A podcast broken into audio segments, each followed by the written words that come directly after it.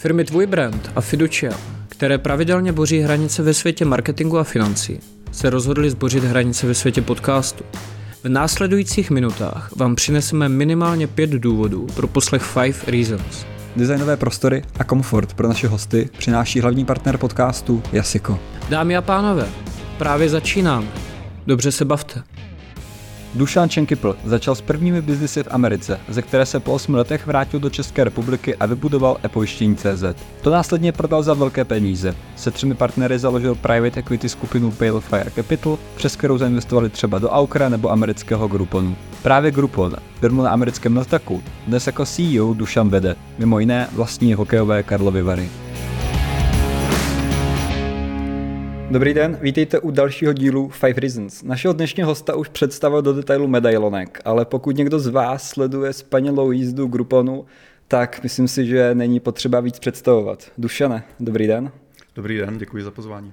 Začínáme našimi pěti důvody. Jdeme hnedka na Groupon, budeme se mu lehce věnovat, ale jenom z menší části, protože těch témat, o kterých se mm-hmm. můžeme bavit, je strašně moc a byla by škoda se jim nevěnovat. Zajímalo by mě vašich pět důvodů, proč jste se jako skupina, jako PFC rozhodli vůbec do investice Grouponu jít, když jste nad tím přemýšleli a měl byste si teďka tady vypsat pět hlavních důvodů, které byly tehdy tou motivací, tak jaký to byly? Tak uh, asi ten důvod číslo jedna se netýká přímo Grouponu, ale je to nějaký vlastně postupný vývoj Pelfire jako celé skupiny, že my jsme začínali v podstatě jako VC fund, potom, poté jsme se přesunuli k tomu, že jsme začali dělat private equity věci, které byly o něco větší, bylo v nich hodně jakoby transformačních záležitostí. Poté v průběhu covidu jsme se rozšířili o nějaký jakoby hedge fund. A když jsme hledali, co je ten další krok, do čeho se posouvat, tak se zohledněním toho, že my jako Palefire jsme vlastně velmi silní operators mindsetově, zejména já, eh, David Holý a potom k tomu máme DNA Honzo Bartu, který je víc jakoby investorský, tak jsme hledali, co je ta cílová množina, kde my můžeme pořád růst, eh, dělat větší a větší a zajímavější věci eh, a došli jsme k tomu, že jsou to společnosti, které jsou obchodované na burze. A samozřejmě hledali jsme něco, co je nám nějakým způsobem blízké, ať už historicky, regionálně nebo oborově, řekněme. A Groupon byla eh, jedna z firm, která jednak hodnotově, ve smyslu jakoby value investování, které většinou děláme, nám do té strategie zapadalo. Ta její valuace byla relativně nízká, vysoká proti eh, aktuálnímu stavu, ale to se samozřejmě v budoucnu doufejme bude, bude vyvíjet. A zároveň to byl segment, ke kterému jsme měli velmi blízko, protože v době, kdy já jsem vedl NetBrokers Holding, který je primárně znám společnosti a pojištění, tak my jsme tam vlastně agregovali český trh agregátorů slevového biznesu a po té chvíli, kdy už jsme byli v prodejním procesu e-pojištění, tak jsme vlastně společně tenkrát z Bauer Media se účastnili i prodejního procesu Slevomatu, takže jsme měli vlastně z obou dvou stran eh, velmi detailní vhled do toho, jak Groupon funguje. Takže to je úplně ten podle mě vlastně jako nejzákladnější, největší důvod, proč jsme se tímto směrem orientovali. Eh, a poté vlastně v Grouponu to, co se nám tenkrát eh, líbilo, řekněme, tak byla jeho probíhající transformace, protože Groupon v podstatě s velkým časovým odstupem následoval věci, které dělal Slevomat a které byly úspěšné. Prostě jednu chvíli Groupon chtěl konkurovat eh, Amazonu, což samozřejmě jakoby nedává smysl, nicméně v té době, kdy jsme tam vstupovali, tak si to uvědomil a přecházel od jakoby eh, first party zboží, to znamená mám logistiku, mám sklady, do toho, že zboží dodává jenom třetí strana a já vlastně eh, jako tržby mám jenom komisi, což se projeví jakoby na top line té firmy, ale výrazně to snižuje komplexitu celé záležitosti, tak to byl, to byl asi eh, důvod číslo dva. Důvod číslo tři, věřili jsme, že to je biznis, který může mít eh, vlastně v rámci nějaké post-covid recovery celkem silnou podporu.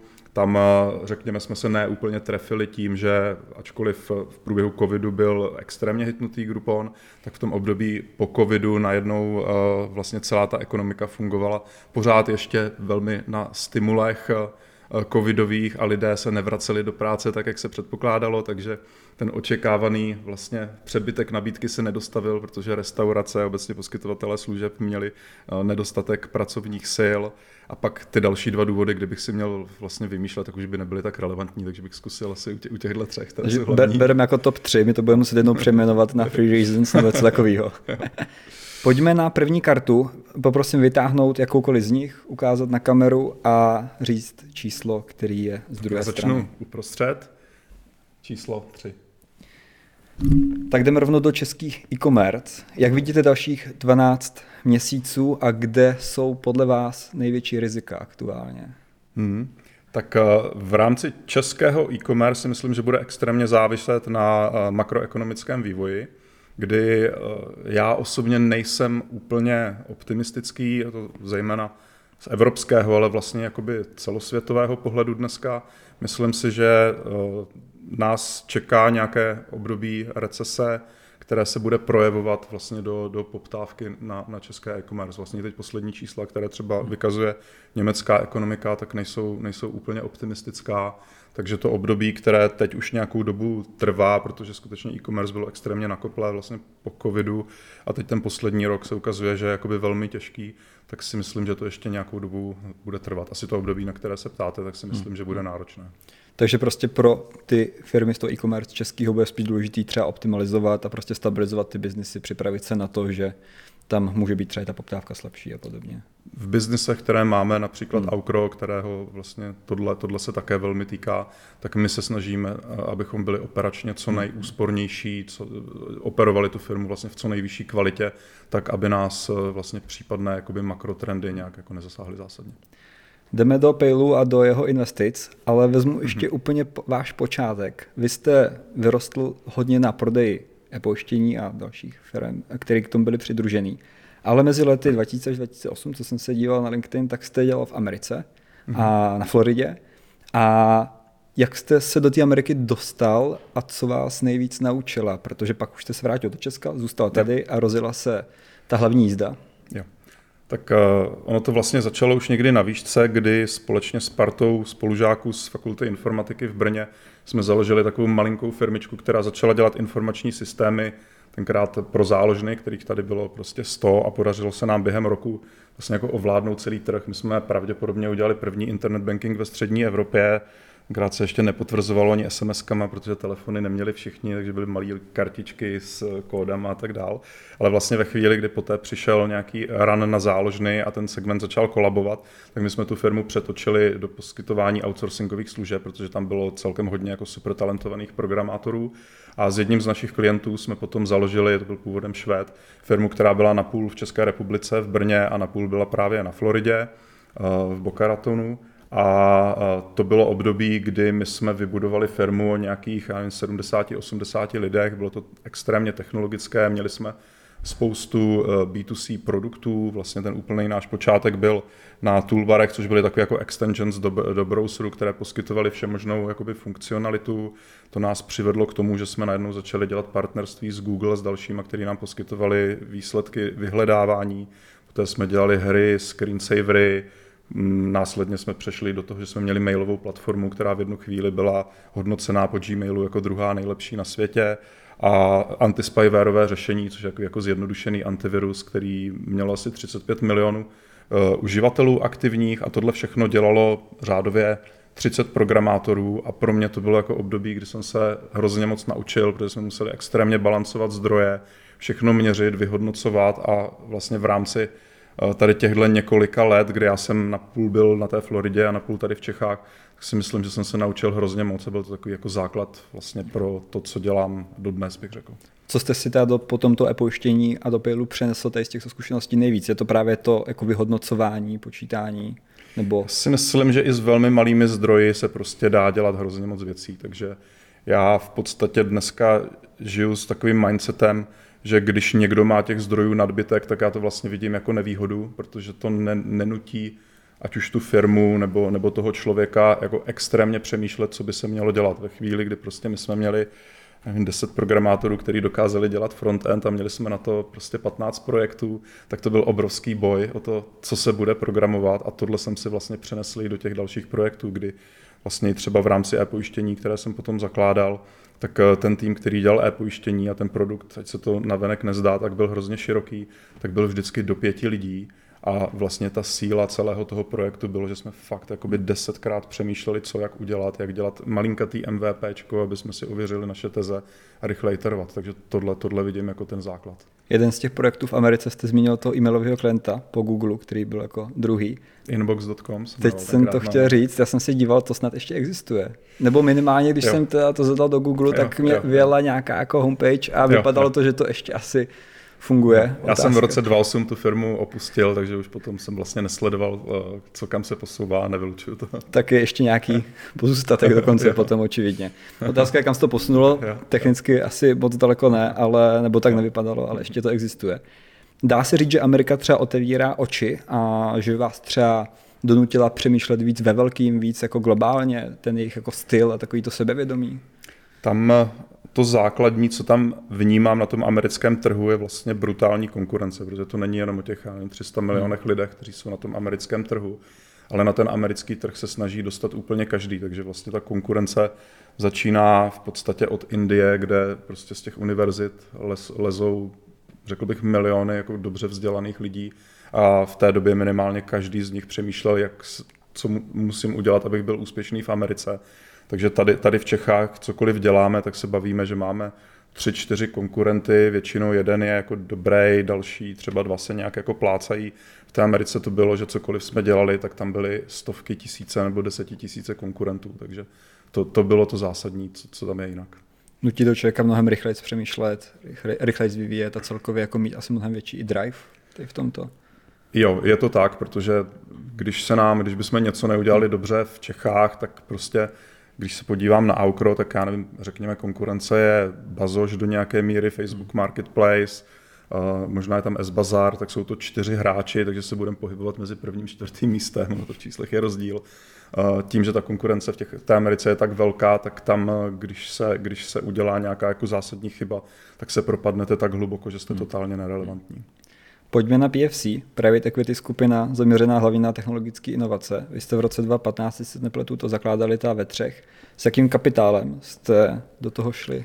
Vlastně v tom roce 2015 nebo 2016 to byla doba, kdy my jsme prodávali e-pojištění hmm. a já a David Holý, vlastně uh, druhý můj partner v PFCčku, tak my jsme ještě pořád vlastně tu firmu řídili a byli jsme tam v nějakém procesu předávání, který trval do roku 2018. Ale právě na tom začátku se toho chopil Honza Barta a my jsme do té skupiny vlastně skonsolidovali držení eh, všech různých technologických firm, které jsme individuálně měli, protože něco měl Honza, někde jsme byli společně, někde, někde třeba jsem byl já. A v podstatě chtěli jsme mít sladěné zájmy, dělat uh, biznis eh, společně. A tedy to nebylo o penězích, ale bylo to spíš jakoby vlastně o, o těch firmách a podílech, které jsme tam dali a které jsme uh, rozvíjeli a ty naše první investice, které jsme dělali společně, tak byly vždycky o nějakých jako milionech nebo 10 plus uh, milionech korun. Jednu netechnologickou, která byla větší, když jsme tam dělali, tak vlastně společně jsme kupovali obchodní centrum Šestka, což byla asi první nějaká jako velká investice, kterou jsme dělali v tomhle modelu, řekněme, řekněme společně, ale nebylo to o tom, že bychom v té době složili nějakou obrovskou sumu peněz a dali ji přímo do toho fondu. Spíš jsme hledali investice a ve chvíli, kdy jsme něčemu věřili, tak jsme tam ty peníze potom společně dolili. Hmm. Co jsou teď ty tři investice, kterým dáváte největší pozornost? Groupon je asi jasný, takže další dvě, které tu pozornost vyžadují, možná největší a zároveň jsou vám i nejblíž. Jo, to se nemusí úplně slučovat, samozřejmě tady eh, tyhle, tyhle skupiny. Ale tak určitě eh, velmi zajímavá investice je Mubi, které navazuje na to, co my jsme dělali s e-pojištění tady v České republice. Já si osobně myslím, že v této chvíli z hlediska jako nově podepsaných pojistných smluv tak je Mubi uh, už jednička na polském trhu, což je vlastně jakoby super, že, si, že se to Mubi povedlo daleko rychleji, než, než nám tenkrát s e-pojištění. Člověk, který Mubi provozuje, tak je vlastně někdo, koho my známe už právě z doby e-pojištění. Byl to jeden nebo byl to šéf CEO vlastně Rankomatu, kterého my jsme původně chtěli koupit, vyfoukl nám ho, respektive přebydoval Bauer Media, který pak koupil i nás. A prostě o nějakých 5-7 let později Michal Laskovský vlastně založil svůj, svůj vlastní projekt. Druhý projekt, který bych zmínil, tak je zřejmě e-Trinity, který asi není úplně jakoby viditelný na českém trhu, ale je to něco, co my jsme udělali dohromady vlastně s jednou uh, slovenskou skupinou, máme to vlastně půl na půl a poslední asi dva až tři roky tak PFC v eTrinity buduje, buduje nový management, jsou tam vlastně no, noví lidé, kteří přišli zvenku a stavíme z toho vlastně takovou jakoby sasově produktovou továrnu. eTrinity je koncept, kde nejznámější projekt, který tam máme, tak je Uptime Robot, což je největší světový vlastně server na monitorování dostupnosti webových, webových služeb. Je to sasový biznis, celosvětový, velmi zajímavě roste a ta naše myšlenka u eTrinity je v tom, že my každý rok dokupujeme nějakou další sasovou službu. Celá, celý ten projekt roste o, já nevím, v EBIDě řekněme o nějakých 25% roz, ročně. Jako vzory tam máme například třeba Constellation Software, který možná někteří posluchači znají, což je vlastně kanadská firma, která je na trhu už přes 20 let a je to, když člověk podívá na compoundovaný růst, tak je to podle mě jedna z nejlepších investicí na burze, kterou, eh, kterou můžete mít. A jejich kouzlo je v tom, že umí přesně nakupovat a přidávat do portfolia nové a nové softwarové služby a celé to udržet krásně v chodu. Takže e-Trinity je něco, co by v budoucnu bylo, mohlo být podobné a aktuálně vlastně přemýšlíme i o celé budoucnosti e-Trinity a je to jedna z firm, kde vidím potenciál, že by mohla jít klidně i na burzu. Bychom měli říct disclaimer, že nic není investiční rada ani doporučení. No to, to v žádném případě.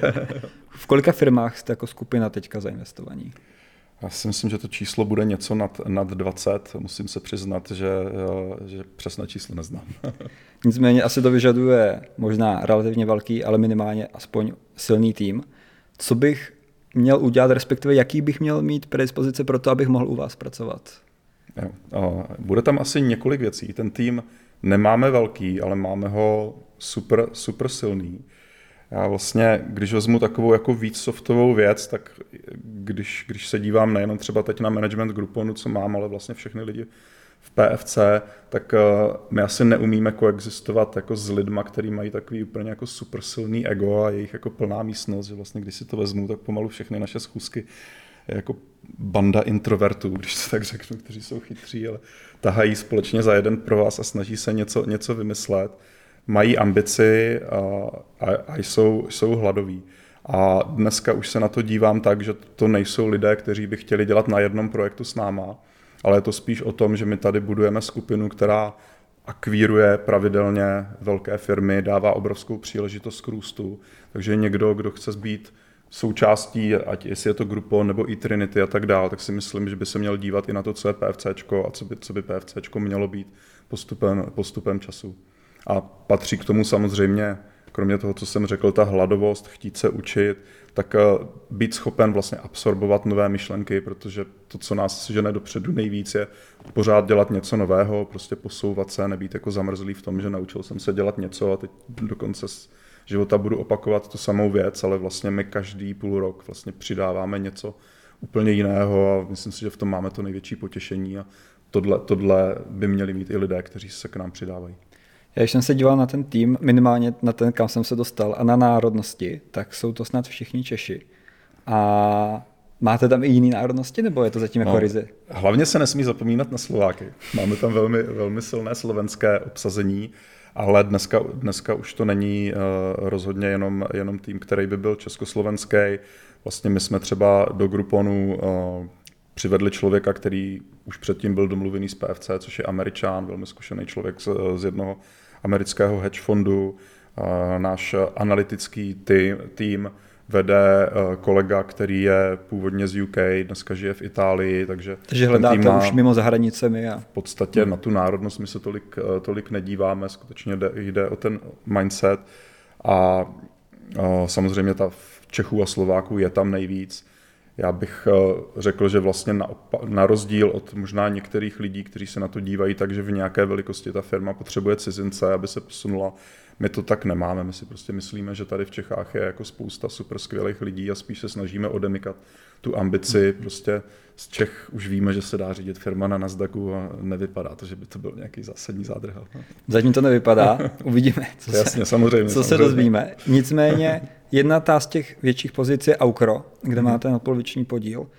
Co se Aukra týče, já vlastně vždycky, vždycky, když jsem nad ním přemýšlel, tak jsem jako hledal, kam se ho zařadit. Přiznám se, že jsem ho prakticky nikdy nevyužil. Mm-hmm. Mělo svý časy slávy, ty potom jako na chvilku odešly.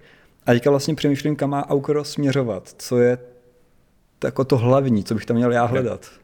Tak ono má dvě vlastně velmi silné linie. Ta jedna linie je sběratelská, kde Aukro, nechci, nechci použít vyloženě slovo monopol, ale řekl bych, že je v České republice jako 90% eh, online sběratelského trhu, to znamená, ať sbíráte naprosto cokoliv, tak Aukro je to první a správné místo, kam by měl kdokoliv jít, když chce něco eh, koupit, anebo naopak máte něco, co je potenciálně jakoby sběratelsky zajímavé, což nejsou starožitnosti pouze, ale to můžou být známky, to můžou být starý gramodesky nebo naprosto cokoliv, tak tam je Aukro extrémně, extrémně silné.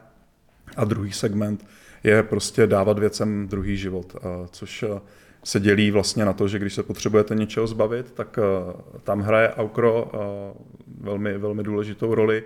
A ta druhá věc je e-shopy, které mají často jako zboží, které by jinak neprodali, nejenom rozbalené, ale často i poškozené, poškrábané, tak tam vlastně Aukro buduje silná partnerství, aby, aby podobné věci znova hmm. dostávalo do oběhu, aby se zbytečně nevyhazovaly. U těch starožitností a různých uměleckých děl jsem se díval na to, že to snad má dělat 60% obratu Aukra zhruba. Může to být zhruba půl Což půl. No, je, je to... poměrně jako významná část, takže to potvrzuje, co bylo zmíněno. Nicméně, čím to je, že zrovna teda ty starožitosti a to umění si tam vybudoval jako pozici. Je to kvůli tomu, že se to většinou právě třeba jako biduje a, a to zapadá do toho jako konceptu, že to je jako je to, věc vhodná jo, pro ty aukce. Jo, jo. No vlastně aukce je nejspravedlivější systém určení ceny, ceny zboží, takže když prodáváte hmm. něco, co má sběratelskou hodnotu, tak, jak tak vlastně dívejte se celý ten trh a to i těch jakoby Aukro zatím zasahuje jenom do nějaké cenové úrovně. Ty větší věci se pak fyzicky prodávají vlastně v aukčních domech, ale jsou to aukční domy. Není to, že prodám obraz hmm. typicky za XYZ, takže z toho důvodu vlastně tady žádná jiná alternativa, která má masovou návštěvnost, nebyla a proto si Aukro tu pozici vydobilo. Kdo je typická cílovka Aukra? Když ta vedle toho vezmeme třeba ten bazoš, tak rozdíl je v tom, že na, baz, na bazoši to ta hnedka koupím. Na Aukru z pravidla jdu do té aukce, i když tam je taky jako kup teď funkce. Liší se v tom tady třeba nějak ty jako cílovky? Cílovky se neliší, liší se zatím propozice. Já bych řekl, že Aukro jako máme ho v portfoliu nějakou dobu, ale ještě jsme ho nedostali tam, kam si myslíme, že by se měl vlastně tou uh, uživatelskou pří, přívětivostí dostat. Protože na tom bazoši ten rozdíl je, že ono je to na začátku jednoduchý, vidíte tam nabídku, ale celá ta práce je pak na vás, že si to musíte vykomunikovat s deseti zájemcema a je to najednou, je to vlastně hodně náročný a není to úplně vidět. Třeba na tom Aukru je to naopak, že ten aukční systém zajistí, že se sami v podstatě ty zájemci nějak jakoby předtřídí a poté už máte rovnou tenhle člověk vám za to chce dát nejvíc a můžete jenom se domluvte, jak si to zboží předáte nebo jakým způsobem ho prodáte. Ale v čem je Aukro zatím ještě pozadu, je, že je to prostě složité. Takže hmm. ve finále by ta cílovka měla být úplně stejná.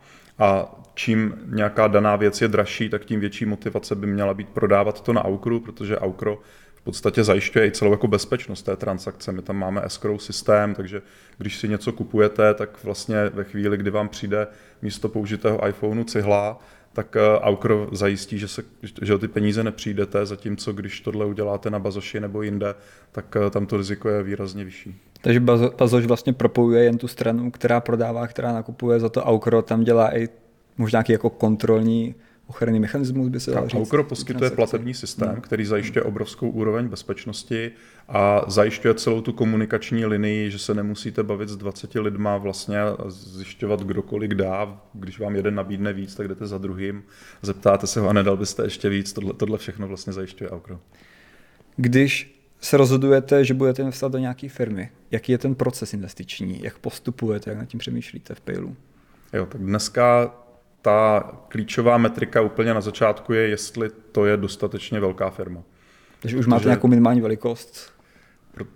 My se, my se na to díváme tak, že dnes upřednostňujeme investice, kde máme cestu k majoritě. To je mhm. vlastně v té naší primárně jakoby private equity větvi, což nám víceméně limituje začínající firmy nebo obecně firmy, které hledají eh, venture, venture kapitál. Musí to být eh, valuace, která je eh, řekněme, rozumná, to, to bude mít asi každý, s tím, že my nejsme úplně investor, který by dokázal investovat na něčem, do něčeho, co ještě neukazuje value, value propozici. Takže pokud někdo buduje budoucí Facebook, tak prostě PFC není, není pro něho správný investor, protože my asi jako příliš diskountujeme ta rizika budoucnosti, nebo příliš, prostě to je, to je náš způsob dělání biznesu. Uh, zatímco venture fondy a podobně, které to hrají víc jakoby množstevní hru, kdy prostě těch investicí udělají 100 a statisticky jim z toho 5 vyjde a ty to zaplatí, tak uh, ty tady ten přístup budou, budou mít jiný.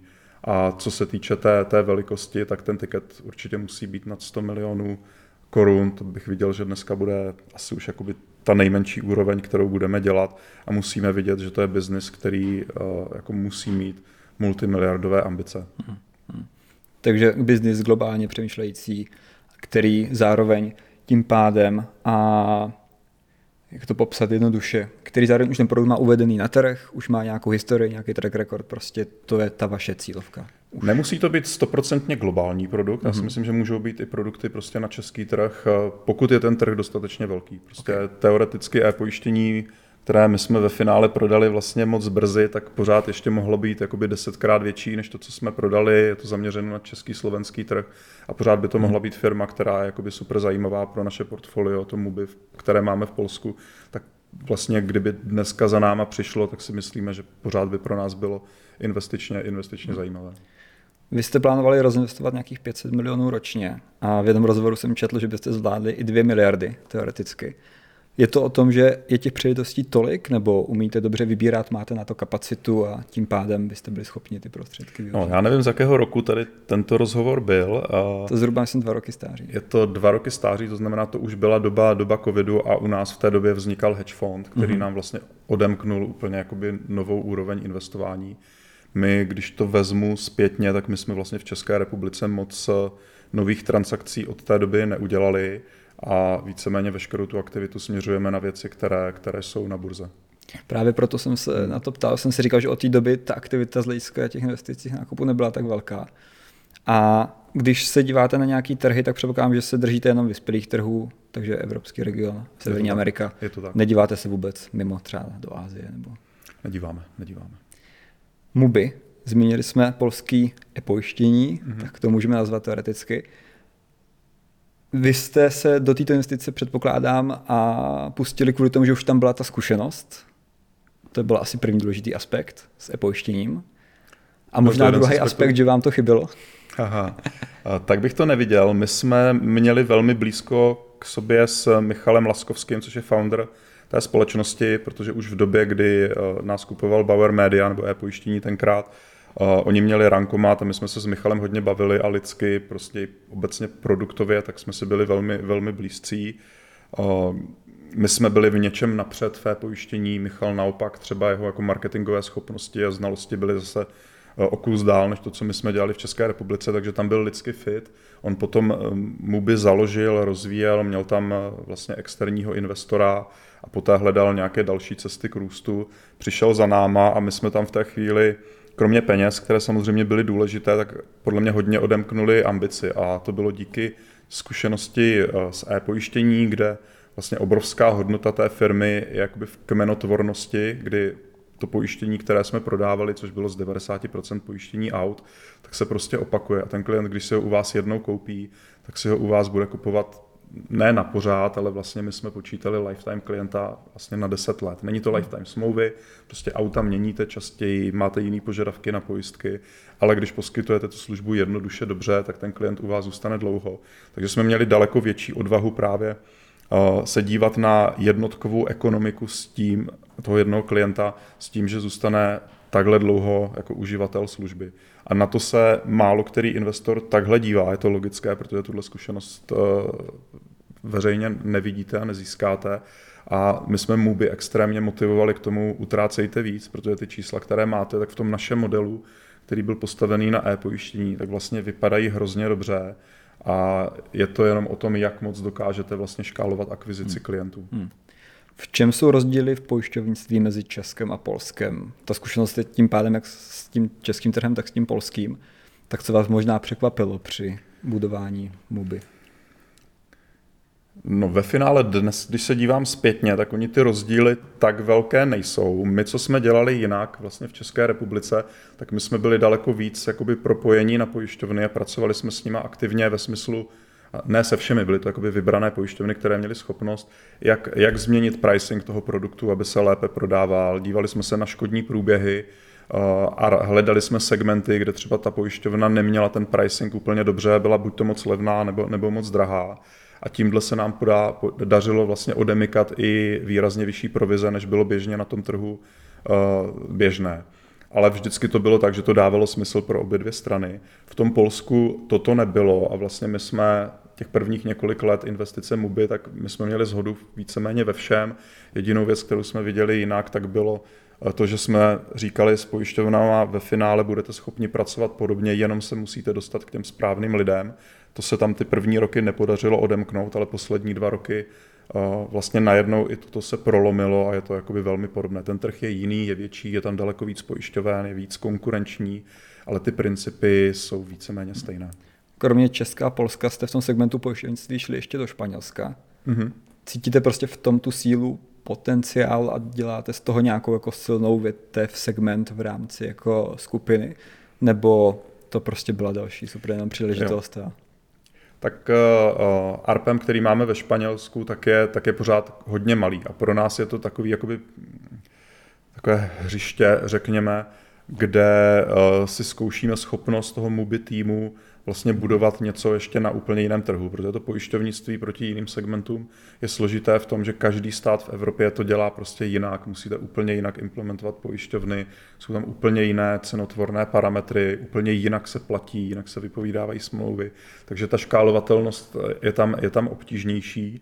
Ten španělský trh eh, jsme si vybrali proto, že tam dochází, docházelo k zásadní proměně, kdy do té doby víceméně všichni internetoví hráči pracovali na základě toho, že dostali jednorázovou provizi za smlouvu na začátku při jejím uzavření a neřešili celý zbytek a teď to tam přechází nebo objevuje se možnost to dělat i v klasickém broker modu, to znamená dostáváte procentuální provizi z biznisu, což my vnímáme dlouhodobě jako velmi, velmi hodnotné a snažíme se zjistit, jestli by se ten trh vlastně nedal tím naším přístupem, kde máme, kde máme call centrum, kdy máme kvalitní produkt a dobrý marketing, tak prorazit.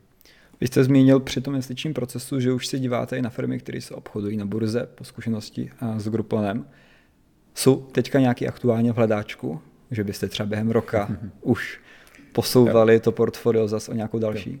No vlastně ve chvíli, kdy se začnete dívat na tu burzu a měřítka, kterými jsme třeba měli v Čechách nebo obecně v tom CE regionu, tak aplikujete na prostě ty nejrozvinutější západní burzy, tak najednou zjistíte, že těch targetů máte 10 tisíc. To je vlastně ten obrovský rozdíl a to je ten důvod, proč, proč se na ty firmy díváme. Uh, najdete tam paradoxně vlastně valuace, které můžou být atraktivnější, než když kupujete soukromou, soukromou firmu. A my tady tuhle tu nohu, kterou máme, ten hedge fund, tak stavíme tím, že jednak tam máme investice do velkých firm, u kterých my prostě nikdy nebudeme ten rozhodující akcionář. Prostě máme tam energetické firmy, máme tam telekomy a tak dál, ale budujeme si tam menší pozice i ve firmách, u kterých si myslíme, že to potenciálně může být kandidát eh, do, do, naš, do nějaké naší, do našeho aktivističtějšího zapojení v té firmě. Jaký je rozdíl mezi tím kupovat tu společnost, která ještě není na burze a tu, která už je burzně obchodovatelná? Je tam jiný proces? Je tam jiný proces, protože u té firmy, která je na burze, tak máte vlastně jako velmi omezené informace, které můžete získat, protože eh, jak jsme se bavili i spolu, a je to víceméně s každým, kdo se mnou třeba eh, řeší nějaké otázky ohledně Gruponu, já jsem velmi limitovaný v tom, co můžu říct a, a jakým způsobem to můžu říct. A to platí pro jakoukoliv veřejně obchodovatelnou eh, firmu, zatímco u soukromé firmy to není až takový problém. Zároveň je daleko jednodušší se dostat eh, k managementu soukromně vlastněné firmy, majitelům i managementu, takže získáte více informací a rychleji se můžete rozhodnout, jestli to dává smysl nebo, nebo nedává smysl. Eh, na té burze my třeba i vlastně příkladem toho Grouponu, my jsme to dnešní optikou jako udělali nějakým způsobem, ale dnes už vidíme, že se to dá dělat prostě mnohokrát lépe, když dneska vlastně z pozice ICO vnímám, jak na, na Groupon, jak si dělají screening někteří ostatní investoři, tak prostě oni volají vlastně lidem v České republice, zjišťují, co jsme zač, co děláme, jaká je naše historie, Vlastně dneska už bych se díval i na ex-zaměstnance té firmy a vyloženě vlastně se dají dělat placené rozhovory s ex-zaměstnanci těch firm, zase aby se člověk dostal k informacím, které se veřejně nepublikují. V Americe jsou sociální sítě, kam můžou prostě jenom zaměstnanci nebo lidé, kteří mají e-mailovou adresu té firmy. Zase jsou cesty, jak se k tomu dá dostat a najednou vidíte úplně jako jiný rozměr, který třeba hmm. my jsme u Grouponu nezachytili například, ale nezachytíte ho ani u těch privátních firm. Hmm. Je možný, že vy jako skupina jako PSC budete někdy na burze? Je tam ta ambice být burzovní? Je to, je to určitě jedna z možností. My bychom ve chvíli, kdy uh, zjistíme, že ten náš model je skutečně dlouhodobě škálovatelný, což zatím jako jsem pevně přesvědčen, že bude, tak uh, vlastně bychom chtěli dát možnost do PFCčka investovat i investorům, ostatním investorům a drobným investorům z České republiky. Na jakou burzu byste šli? Já osobně bych chtěl, aby to byla i česká burza. I česká burza. I česká burza. A to právě z toho důvodu, že si myslím, že vlastně když se díváte na firmy, které jsou na té české burze listované, tak tam, te, tam není jedno, jediný technologický titul a není tam ani žádná skupina, která by nějakým podobným způsobem fungovala. Vlastně i, i Trinity, které jsem zmiňoval, tak eh, česká burza tam bude potenciálně něco, co budeme taky hmm. zvažovat. Hmm. Tak by bylo zase co kupovat. Tím pádem ten výběr zase není tady tak velký. Vy máte interní závazek alokovat tak procento až procento a půl hodnoty aktiv ročně do nezisku, mm-hmm. jestli se nepletu, což dělá nebo dělalo v posledním roce zhruba 100 milionů korun. Když vybíráte ty projekty, nějaký neziskový, do kterých ty peníze budete vkládat, díváte se na to už dneska tak, že to spíš rozmělníte mezi nějaký jako třeba vyšší jednotky nebo nějaký desítky, nebo už cílíte na to, abyste dělali třeba jednu velkou věc. Určitě to bude víc věcí než, než jedna. My máme několik jakoby, pilířů, s kterými pracujeme a ten úplně základní eh, princip, který je ještě nad tím, je, že, že to bereme tak, že my jsme filantropický investor, který eh, nebude dělat jakoby prvoplánové věci nebo věci, na které se dají sehnat relativně snadno peníze z jiných zdrojů. Takže nás to ve finále vede k věcem, které jsou prostě hrozně pomalé, eh, kdy není příliš vidět progres, ale mohly by dlouhodobě vést k systémovým změnám. Takže proto, proto tam máme školství, kde reálně měřitelný impact není za rok, za dva, ale hmm. prostě pět, deset, dvacet let. Díváme se tam na efektivitu státu, což je zase něco, kde za jedno volební období toho příliš neuděláte, ale myslíme si, že se s tím prostě musí hmm. něco dělat a chceme být jedni z těch, kteří, kteří se o to budou snažit. To jste mi skvěle nahrál. Pojďme na druhou kartu a jdeme na efektivitu státu. tak, druhá karta je číslo dva chci, aby do mě zainvestoval nějaký investor nebo fond. Jak se co nejlépe připravit, co říct, jak si připravit nějakou řeč, nějaký pitch, co bych měl dělat. A teď ten dotaz je investiční na PFC, nebo je to efektivita státu, o které jste mluvil uh, Ne, ne, ten dotaz je teďka na to, že je to dotaz od někoho, chci, okay, aby obecně. do mě někdo zainvestoval, mm-hmm. tak jak se mám na to připravit, jak mám vlastně postupovat, jak mám třeba mluvit, co by vás jako investora zajímalo, na co se díváte vy? Jo. Uh, musí být poznat, že jste připravený. Protože velmi často se nám stává, že přijde investor, kde vlastně je vidět, že jsou tam zásadní díry v analýze trhu, prostředí a tak dále. Takže minimálně pro nás to musí být člověk, který eh, analyticky přemýšlí, ty svoje analytické schopnosti použije k tomu, aby eh, vytvořil, vytvořil plán, který se dívá na to, kdo co na světě dělá, eh, kam se věci dají potenciálně posouvat Zároveň chceme, aby ten člověk měl nějakou zkušenost z toho něco exekuovat. Nemusí to být člověk, který zakládal firmu, ale musí být vidět, že ta jeho pracovní praxe je taková, že byl za něco zodpovědný, že tam dělal rozhodnutí, dělal je rychle a dokázal něco efektivně eh, exekuovat. Vy jste jako skupina darovali Pirátům a spolu 25 milionů korun. Podpořili jste teďka i v kampani eh, Petra Pavla nejste v tomto ohledu teda úplně nějací apolitičtí. Vnímáte to jako důležitou věc zapojovat do té politiky a vlastně promlouvat i tady těmi činy, které děláte, těmi dary? Považujeme to za důležité. Já to naopak vnímám trošičku jakoby problém české filantropické scény, že lidé, kteří u mě mají jakoby obrovský morální kredit, tak spíš říkají, já od té politiky radši zůstanu dál, protože je špinavá a já se bojím, že pokud podobní lidé do ní nějakým způsobem nezačnou trošku kecat, tak se to prostě nikdy nezmění. Takže my tady v tom děláme věci, které možná jsou z pohledu někoho jakoby kontroverzní, ale snažíme se obecně podporovat tu demokratickou část politického spektra, proto vlastně v té podpoře i dneska vlastně to máme rozšířené, že jako díváme se na ČSSD, na zelené a tak dále, obecně strany, které jsou prodemokratické. Není to jenom pravo, levo, hmm. já možná jako nějak osobně jsem už dneska, jako na začátku jsem byl úplně napravo, teď jsem spíš jako středolevový, levý, řekněme, ale uh, je to skutečně snaha, aby ta scéna politická tady uh, nabídla každému demokratickou stranu, bez hmm. ohledu na to, jestli je napravo, nalevo. Tam mířila má otázka, co podle vás té politice právě chybí. Není to ten jako úzký výběr, že máme jako nějaký pravicové strany, pak jsou nějaké jako extremistické uskupení, ale vlastně jako není tady ta široká paleta do jisté no, míry. Zase já možná budu kontraverzní, mě tam chybí kvalita lidí v politice. Jo, a můžeme se bavit o odměňování, o nastavení, jako asi realisticky být politikem není nic vůbec jednoduchého, prostě pořád jste v hledáčku, nemáte reálně nějaký jako soukromý život, všechno se, veškeré prádlo se pere venku, uh, musíte pořád dělat kompromisy, to když vlastně se díváte na soukromé podnikání, hmm. tak to je jednodušší ve finále hmm. a dostanete za to víc, když, když jste úspěšný, takže tohle, tohle je tam jakoby blokr a projevuje se jako hmm. na kvalitě politické scény. Je pravda, že často se komentuje to, že dostávají spoustu peněz a vám to tak úplně není. Když jsem poslanec, tak dostanu 90 tisíc čistého plus tam samozřejmě nějaké náhrady, ale, ale, ale ta výplata je těch 90 tisíc čistého, což už si vyjáček schopný, nebo možná průměrný člověk nějaký IT společnosti, a nebo prostě podnikatel.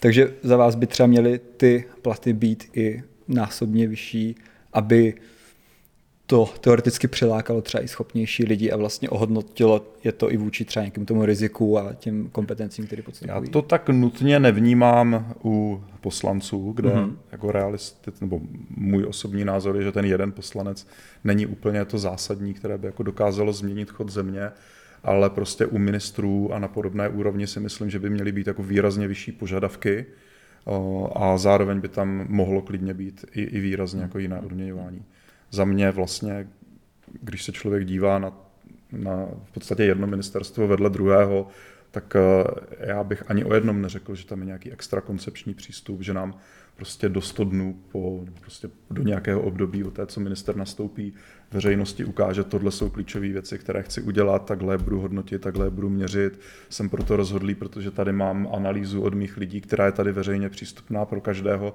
což jsou úplně vlastně jako banální základní věci, které jako většina rozumných biznismenů dělá, ale v politice prostě hmm. toto chybí. Hmm. To jsem se chtěl právě zeptat, když jste tu podporu finanční směřoval ke spolu a Pirátům, tak jak to zpětně vidíte, jak to hodnotíte, jestli naplnili aspoň nějak částečně to očekávání vaše, anebo jestli je to teda spíš vlastně takový neutrální pocit, protože v těch hmm. prvních 100 dnech vůbec hmm. tady třeba ty věci, co jste hmm. zmínil, neproběhly. No, uh, abych tam byl i pozitivní, tak uh, myslím si, že velmi dobře zvládli evropské předsednictví. Tam, tam vlastně jakoby všechna část, to bylo nejlíp zvládnutý předsednictví vlastně v historii České republiky o, o hodně a ještě v, v extrémně obtížné situaci. Myslím si, že zvládli dobře i vlastně ukrajinskou krizi, ten, ten začátek vlastně přijímání uprchlíků, nastavení systému. Vlastně v té době fungovala relativně kooperace NGO z neziskového sektoru, úředníci napříč, byla tam koordinační skupina, to, to mi připadalo dobré. Od té doby tam příliš pozitivního nevidím. No. Mně, mně bohužel přijde, že už se to přetáčí trošičku do nějakého jako politického přístupu, hmm. počítání preferencí, ale nějaké jako významnější, hlubší změny i úroveň komunikace, tam jsem zklamaný. Už se dívají na další volby a snaží se možná neudělat prostě možná. nějaký rázný kroky a přešlap. Podporujete finančně různé nevládní organizace, rekonstrukce státu a podobně a chcete se věnovat efektivitě státní zprávy. A v čem přesně, respektive co jsou možná ty největší bolesti, když si to vy převedete z toho, jak pracujete a co aplikujete v rámci biznesu, tak co by se dalo teoreticky to aplikovat v rámci té efektivity státní zprávy a dneska to není. Já si myslím, že my máme obecně velmi nízkou vizibilitu na klíčové posty ve státní správě. Myslím si, že vlastně tady vidíme na úroveň ministrů, možná náměstků, kteří jsou většinou jakoby političtí. Přitom my jsme přesvědčeni, že možná je 100 úředníků, které zase Paretu v princip 80-20 vlastně ovlivňují ty, ty nejvýznamnější věci. A myslíme si, že by to mělo být eh, víc vidět, možná i víc oceňováno, ale vidět rozhodně, jakoby, jakoby navenek. My se díváme i na to, jak dostat lepší lidi do státní zprávy, přemýšlíme vlastně i o nějakých vlastně metodách, jak vyslat lidi s potenciálem do zahraničí, aby se naučili věci, které se dělají, dělají venku. Díváme se na sdílení zkušeností. Je to, je to celkem jakoby komplexní otázka, kterou hmm. si myslím, že budeme řešit možná desítky let. Ale je to asi o nějaký možná zeštihlování, digitalizaci a zvedání té kvalifikace na toho jako jedince? Já to mám Nebo... osobně tak, vlastně no to v nezisku hmm. ve státní správě, že ta úroveň lidí, kteří to řídí, v podstatě determinuje úspěch toho celého. Takže když si, když si řekneme, že budeme zeštihlovat, ale lidé, kteří to celé budou realizovat, nejsou dostatečně, klasič, eh, dostatečně dobří, tak to skončí průšvihem. Takže proto třeba takovéto identifikovat 50-100 jako klíčových úředníků, kteří něco můžou změnit, tak je pro mě osobně jakoby velmi důležité, jako nadějný směr v podstatě. Jeden z mnoha samozřejmě, ale, ale je to tak, protože bez, bez kvalitních parťáků ve státní správě neuděláme vůbec nic. Další hodně komplexní téma je školství, ale i tam míří vaše podpora. Jeden mm-hmm. z projektů je program Učitel naživo. Co je podle vás v tom školství ta teďka pro změnu zase něco, co pokulhává, dalo by se změnit? Je to třeba nedostatek praxe nebo to byl vlastně základní koncept učitele naživo. Já sám jsem vlastně vystudovaný učitel, protože ta informatika, matematika, co jsem studoval, tak byly učitelské obory. A ve finále já jsem byl možná jako pět dní jako před, před studenty gymnázia a na základní školu jsem na praxi někam šel, ale sedl jsem si tam do třídy a reálně jsem tam jako ne, neučil, což je strašné. Což vlastně člověk pak přijde někam na školu učit a v podstatě převezme to, co, ho, to, co mu tam předá kantor, kterého tam dostane k tomu, aby ho, aby ho zaučil. A učitel naživo prostě se díval na zkušenosti těch nejrozvinutějších zemí OECD a chtěl zvyšovat procento praxe. Pak se to vlastně rozšířilo do toho, že aby dobrý učitel byl úspěšný, tak potřebuje dobrého ředitele, kterého podpoří, takže oni udělali program Ředitel naživo. Tam je teď velmi nadějná spolupráce s ministerstvem školství právě v tom, že, výuk, že vlastně školící programy pro ředitele se budou dělat na bázi toho konceptu učitele naživo, což, což je velmi důležité. A pak třetí věc za mě, která tam chybí, je, že to rozhodování vlastně o školách eh, dělá samozpráva a chybí tam nějaký, nějaká střední vrstva nebo nějaký systém vlastně řízení škol. No, každá ta střední škola si to může v podstatě dělat hmm. úplně jinak, záleží na lokálních vztazích se starostou, se zastupitelstvem. A tam by se dalo jednak mnoho zkušeností nazdílet, ale mnoho věcí i zoptimalizovat. Proč si má každá škola vlastně vybírat, já nevím, dodavatele, Někdo, kdo by to koordinoval. Přesně, přesně tak, takže hmm. tam vidíme velký prostor. Je nějaká země, ve které to školství splňuje ve větší míře ty vaše představy, kde byste řekl, OK, to je třeba ta inspirace, na kterou bychom se měli dívat. Těch inspirací je hodně, ale Finsko se třeba bere hmm. z hlediska kvality výuky. Je to vlastně země, kde podstatě nejsou soukromé školy, vlastně celé to vzdělávání je tam hodně jakoby rovnostářské, což je jako ideální stav, samozřejmě je to velmi daleko od české reality, ale je to ideální stav a přitom ta země generuje jako super kvalitní lidi. Pojďme na další kartu, třetí pořadí. tak třetí karta je číslo čtyři. V jaké investici jste se nejvíc spálil nebo spálili a že jste si řekli fakt jako něco ve stylu, proč jsme do toho vůbec šli, jsme byli slepí, něco jsme neviděli. Jak, jestli no. nějaká taková je, třeba jste trefovali docela dobře. My jsme obecně byli docela úspěšní, že si myslím, že nic, co by pro nás bylo jakoby materiálně velké, tak jsme nešlápli úplně, já to asi nej, to ne, ten největší přešlap je Groupon, jako by logicky, kde, kde ten náš timing nebyl, uh, nebyl dokonalý a vlastně s dnešní optikou uh, se tam dalo zjistit víc informací, než jsme zjistili a vlastně to nás postupně dovedlo k tomu, že, že jsme se do té firmy hmm. zapojili vlastně takhle, takhle, takhle hluboko.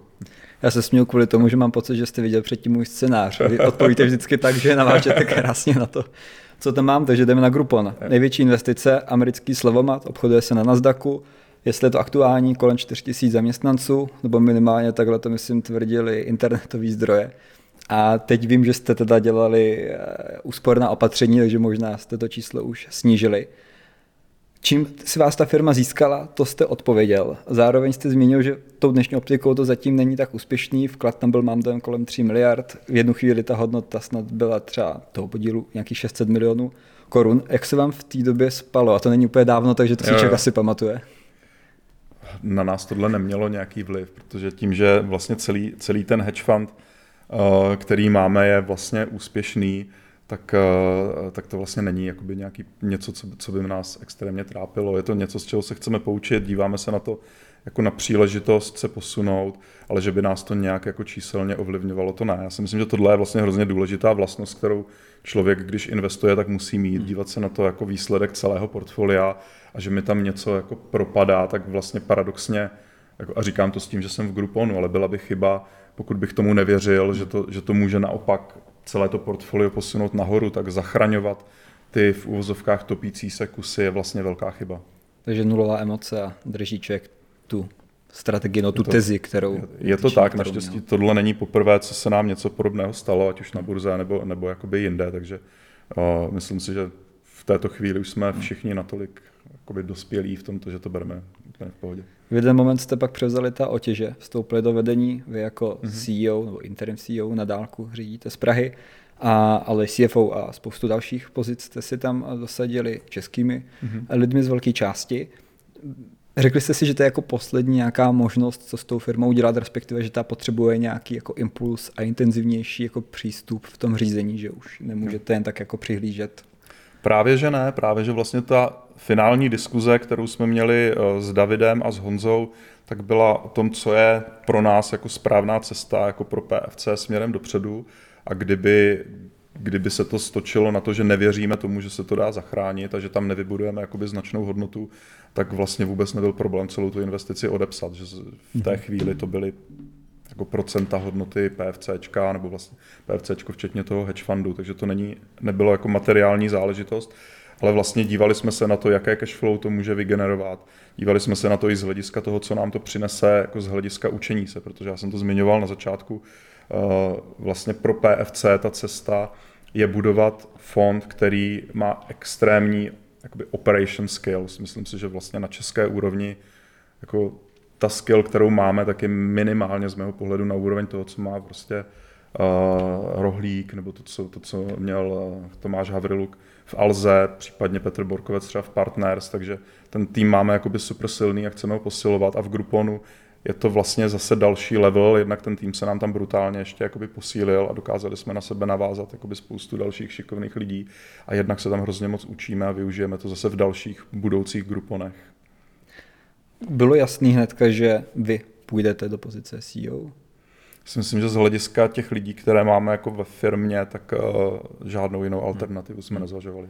Změnilo to nějak ten váš program, protože přece jenom rozdíl časový pásma a podobně my jsme si vlastně eh, z, úplně jinak rozhodili práci v PFCčku, protože jsme to do nějaké míry šérovali a vlastně často jsme měli jednu firmu, do které zasahovali všichni tři, vlastně partneři nebo velcí partneři v PFCčku. Teď to máme rozdělené jinak. Já jsem se v podstatě z té private equity části úplně vyvázal a v podstatě PFC věnuju hodinu za 14 dní, kdy si vlastně dáváme vzájemně nějaké jakoby uh, updaty a z, hlediš, z hlediska času, tím, že ta firma byla remote a tím, že se ten management přetočil velmi zásadně do toho jakoby československo-evropského, řekněme, tak eh, ten můj den končí stejně někdy kolem 6. večer a není, není to posun naopak. My vlastně eh, jsme tam udělali přesuny třeba eh, typu člověk, který řídil indické vývojové centrum, tak seděl na, na West Coastu v Americe, takže byl 14 hodin od jeho lidí jakoby v Indii, takže ten člověk je teď v Indii, relokoval se tam s celou rodinou, takže sedět někde uprostřed mezi Indií a Amerikou se ukazuje naopak jako docela funkční a efektivní model. Hmm. Takže jste šli i do toho detailu, jste fakt přemýšleli na to efektivitou toho, kde je ten nějaký třeba tým lídr, kde je ten jeho tým a podobně, aby fakt v tomto... Jo. To, to, co jsem tam vlastně objevil, že velmi často ty restrukturalizace, o kterých se píše v médiích u jednotlivých firm, tak se dělají tím, že se najmou renomované konzultační firmy, ale ten výstup, který minimálně velmi renomovaná konzultační firma předvedla třeba v Grouponu loni, tak pro mě byl takový jako Excel exercise, kdy, kdy si vzali velikosti jednotlivých týmů a dosadili tam v každém týmu jiné procento, které nevím, jak vzniklo. A, a ta firma vyhodila spoustu lidí tečka. My tu restrukturalizaci skutečně díváme tak, co se dělá, co je cílem toho procesu, kde sedí ti lidi, jaký jsou na ně náklady a stavíme to v podstatě jakoby strukturu, kde vezmeme něco, co funguje v současné době a postavíme vedle toho novou, která, která to nahradí. Pomáhají tomu předpokládám ty zkušenosti, máte tam bývalou šéfku Slevomatu a podobně, takže jenom vlastně aplikujete a přenášíte do jisté míry to, co jste se už naučili. Tady v je to tak a je tam třeba pro mě osobně ještě jedna velmi zajímavá zkušenost. Třeba já, když jsem budoval e-pojištění, tak bych řekl, že to byla jako, jako brutálně systematická firma, kde všechno prostě jelo v nějakých jakoby kolejích. A na druhou stranu my jsme tam nikdy nebyli schopni dostat nějaký úplně jako top seniorní lidi zvenku. Groupon je dneska konečně už dostatečně velká firma, že my do ní tady ten super talent dokážeme přidávat. A jsou to lidi, kteří se vzájemně respektují, takže právě jsou vedle sebe jsou lidé, kteří mají povahu ala hacker procesů a pak někdo, kdo je super systematický a někdo, kdo je kreativec. A tím, že všichni v životě vlastně už tolik dosáhli, tak oni se vzájemně totálně respektují. Takže ten ekosystém, který tam vznikl, tak je jako neuvěřitelně, neuvěřitelně jako zajímavý. Hmm. V jaký fázi je ta teďka ten proces u toho Grouponu? Jste pořád ještě ta v tom momentu, kdy hledáte ty úspory, nějak takhle restrukturalizujete a už se nadechujete pro nějaký další krok dál? Je to, je to tak, já bych řekl, že dneska 80% jakoby mého času je spíš o tom, co budeme dělat v dalším čtvrtletí. Vlastně my se připravujeme na, na Q4 hmm. S tím, že chceme přinést jako velmi silnou dárkovou propozici, kterou Groupon neměl, podobně jako to má třeba Slevomat v České republice.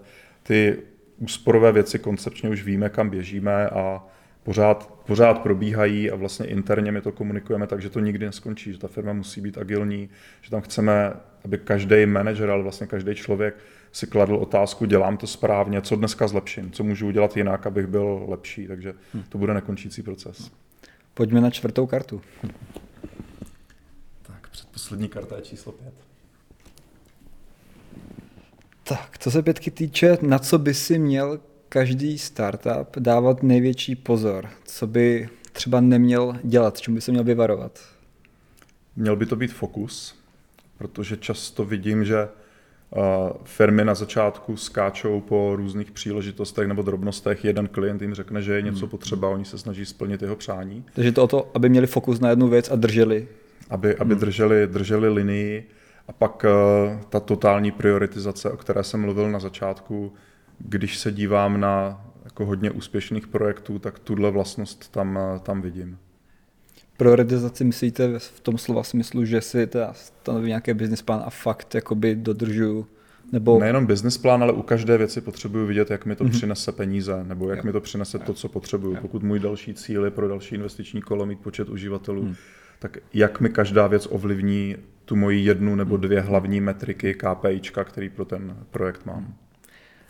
Abyste se ve svých aktivitách nenudil, tak jste si ještě přikoupil hokejový klub. Nebo respektive část hokejového klubu společně s městem a ještě myslím si nějaký drobný. Ještě s kamarádem Danem ještě, ještě tam drobný podíl má někdo jiný. Co vás vedlo k tomu spolu vlastnit teda hokejový klub? A možná proč zrovna hokejový? Bylo jasný, že to bude hokejový, nebo jste přemýšleli i nad jinými sporty? Ne, tak tohle, tohle byla náhoda. My jsme v rámci e-pojištění kdysi sponzorovali fotbalovou ligu, takže tam jsem jenom věděl, že to je prostředí, do kterého bych se asi jako nechtěl vracet, že to nám úplně nesedělo. My jsme tam vlastně v půlce dvouleté smlouvy, co jsme měli, z toho vystoupili, protože tenkrát byl korupční skandál a byl pan Pelta eh, vzat do vazby a to nějak přetekl pohár toho, co, eh, co pro nás bylo akceptovatelné. Hokej, eh, ačkoliv to není ideální, tak v takovéhle situaci úplně není. A ta investice byla víceméně náhodná protože hokej eh, a celou, celou tu záležitost přinesl právě kamarád Dan, eh, se, se kterým jezdíme společně na, na kole a diskutovali jsme to v průběhu loňských prázdnin, co všechno by se dalo dělat. Já rád zkouším nové věci a v finále jsme si řekli, proč nevyzkoušet, jestli jde v Čechách vybudovat takový jako malý velkoklub, prostě profesionálně řízený klub, který nebude mít nikdy největší rozpočet, ale bude to děláno správně, systematicky a uvidíme, co z toho vypadne. To mě trošku mrzí, že jste nechtěl koupit zbrojovku. My bychom to potřebovali. fotbalovou. No, fotbalovou. Nepřemýšlel jste? Ne, nepřemýšlel, nepřemýšlel. Škoda. Tak uvidíme, jestli i ten čas přijde. Třeba se k fotbalu vrátíte. Sice třeba. ta zkušenost je zatím taková hořká, ale třeba to přijde. Co je ta role vaše v, v Karlových Varech? Jo, není to, že bych byl nějak jako denodenně aktivní, ale je to spíš stanovování koncepce. My jsme tam hodně v souladu právě s Danem, který se o to reálně stará a je dvakrát týdně v Karlových Varech. Snažíme se postavit klub, který bude mít super výchovu mládeže, nebude to prostě jenom o tom, že chci, vybud- chci získat tři, čtyři hráče, kteří mají poten- profesionální potenciál, ale za mě kdokoliv, kdo si prošel sportem na nějaké slušné úrovni, tak mu to pak v životě hrozně moc jakoby, hmm. pomáhá. Takže na to, na to se zaměřujeme, chceme to mít provázané i na vzdělání, což zase jako v Čechách není.